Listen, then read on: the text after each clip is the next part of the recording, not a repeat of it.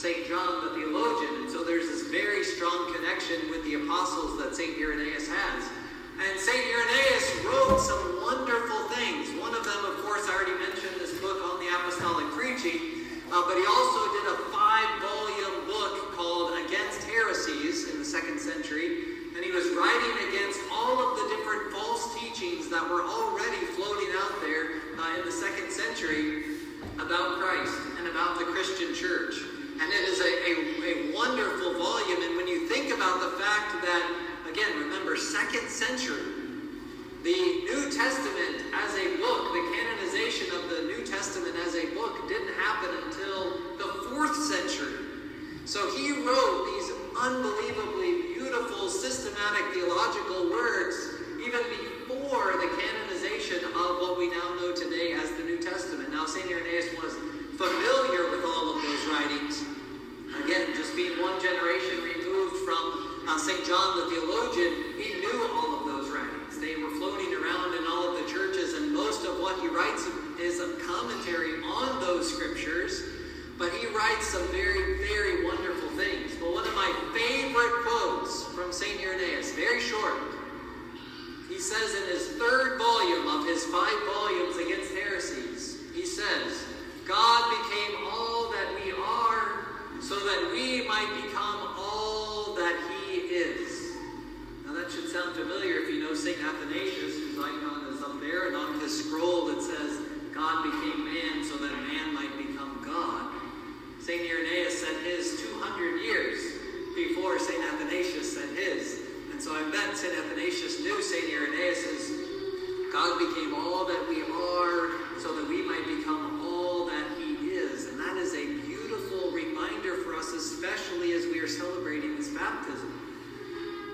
God became all that we are. He took on all of human nature. He didn't just become a uh, what looked like a human, kind of a vision of a human, but He became a full, He took on all of human nature. The divine person of, of our Lord and Savior Jesus Christ, who had all of human nature. He became all that we are for one reason, so that we can become all that He is. Not that we should be gods by nature. We will never be God by nature.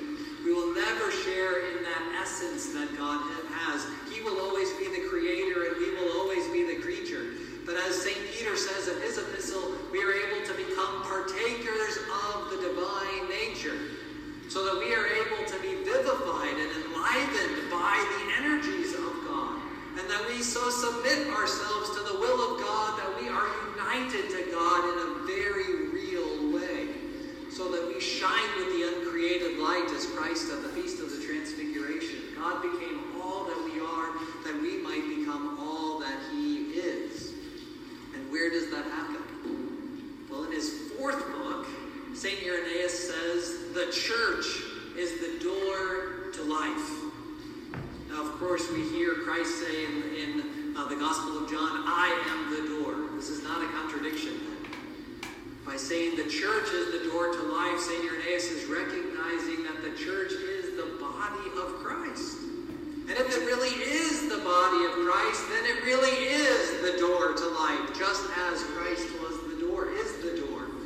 And so even in the second century, Saint Irenaeus has this sacramental, mystical theology that he is working with, because he really knows that the church is the place where we encounter and experience God in a very particular and real way.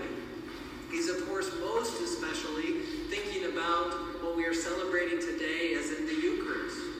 Thinking about that the, the bread and wine are truly transformed by the mystery of the Holy Spirit into the body and blood of Christ, and so that we are able to take into ourselves life, the living bread that Christ talks about in the Gospel of John. The church is the door of life, so that we can become all that God is by partaking, literally partaking of the divine in our Eucharist, in participation in communion.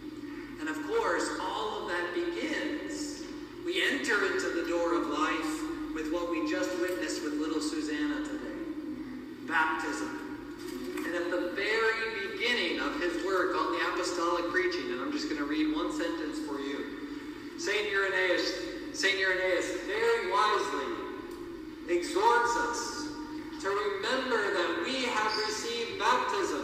for the remission of sins, in the name of God the Father, and in the name of Jesus Christ, the Son of God, who was incarnate and died and was raised, and in the Holy Spirit of God, and that this baptism is the seal of eternal life and rebirth unto God, that we may no longer be sons of mortal men, but of the eternal and everlasting God. That is baptism. We prayed a moment ago that the water would be a gift of adoption for Susanna and for all of us who are baptized, adopted as the, the truth, the true children of God, to be able to be heirs of the kingdom of heaven, to be able